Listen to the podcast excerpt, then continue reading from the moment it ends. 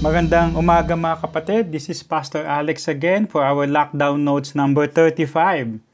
Have you been enjoying your blessings? And this morning is such a blessed morning for all of us. But I believe not everyone is sharing that sentiment.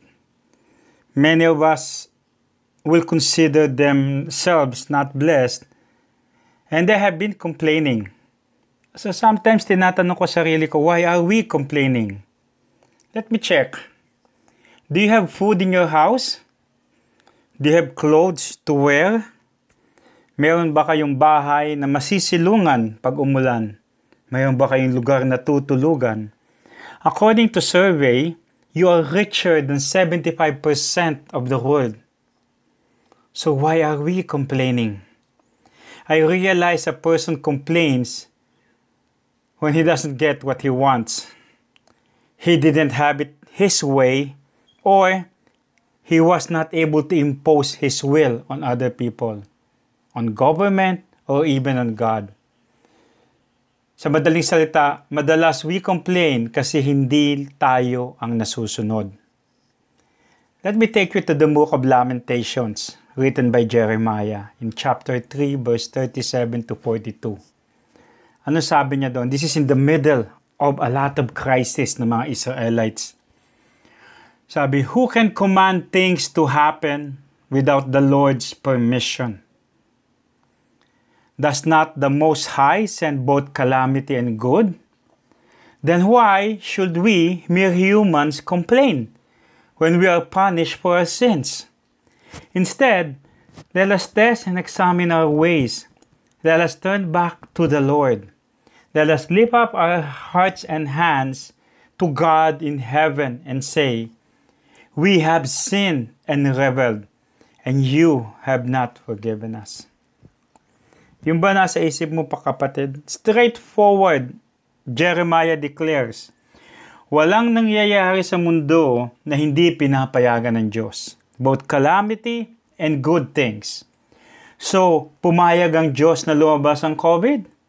The answer is yes. Pumayag ang Diyos sa hirap ng buhay ngayon? Yes. Pumayag ang Diyos na may mga nagkasakit at mga namatay na tao? The answer is yes. Remember kapatid, for God, death is never an end, but a transition. Madalas natatakot tayo sa death kasi akala natin ito na yung dulo ng buhay pero para sa Diyos, there is eternal life. Buhay na walang hanggan na makakasama natin siya.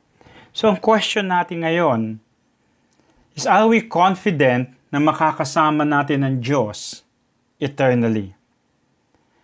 Ang sabi ni Jeremiah, stop complaining in our lives and focus on our real problem.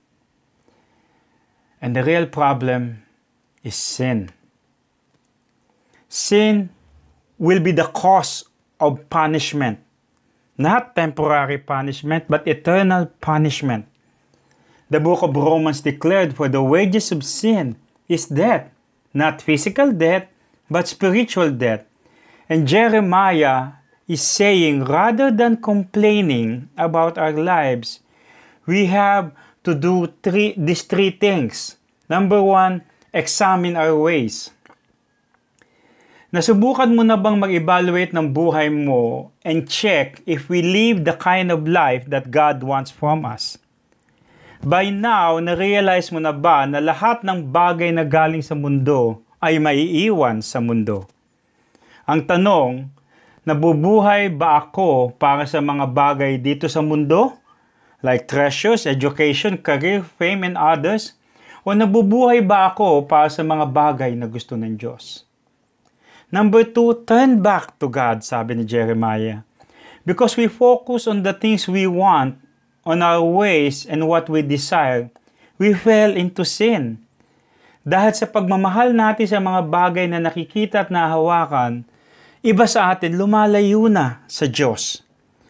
Kapatid, dapat malaman mo na kahit gaano ka na kalayo sa Diyos, pwede kang bumalik at tatanggapin ka niya uli. Turn back to God. Even if we committed the worst sin, that malaking kasalanan na yan, it has no match to the great love of God for us. So go back to God, kapatid. Especially if you know you have committed a sin against Him. Lastly, sabi ni Jeremiah, seek forgiveness. No one can offer forgiveness to our sin except God Himself. When we decide to turn back to God and admit we have sinned against Him, He will forgive us. Walang sumbatan, walang sisihan, walang laglagan. Ganyan tayo kamahal ng Diyos. So I suggest kapatid, today, rather than complaining na hindi mo nakukuha ang gusto mo, tanungin natin ang sarili natin, nagawa ba natin ang gusto ng Diyos? Have a blessed day.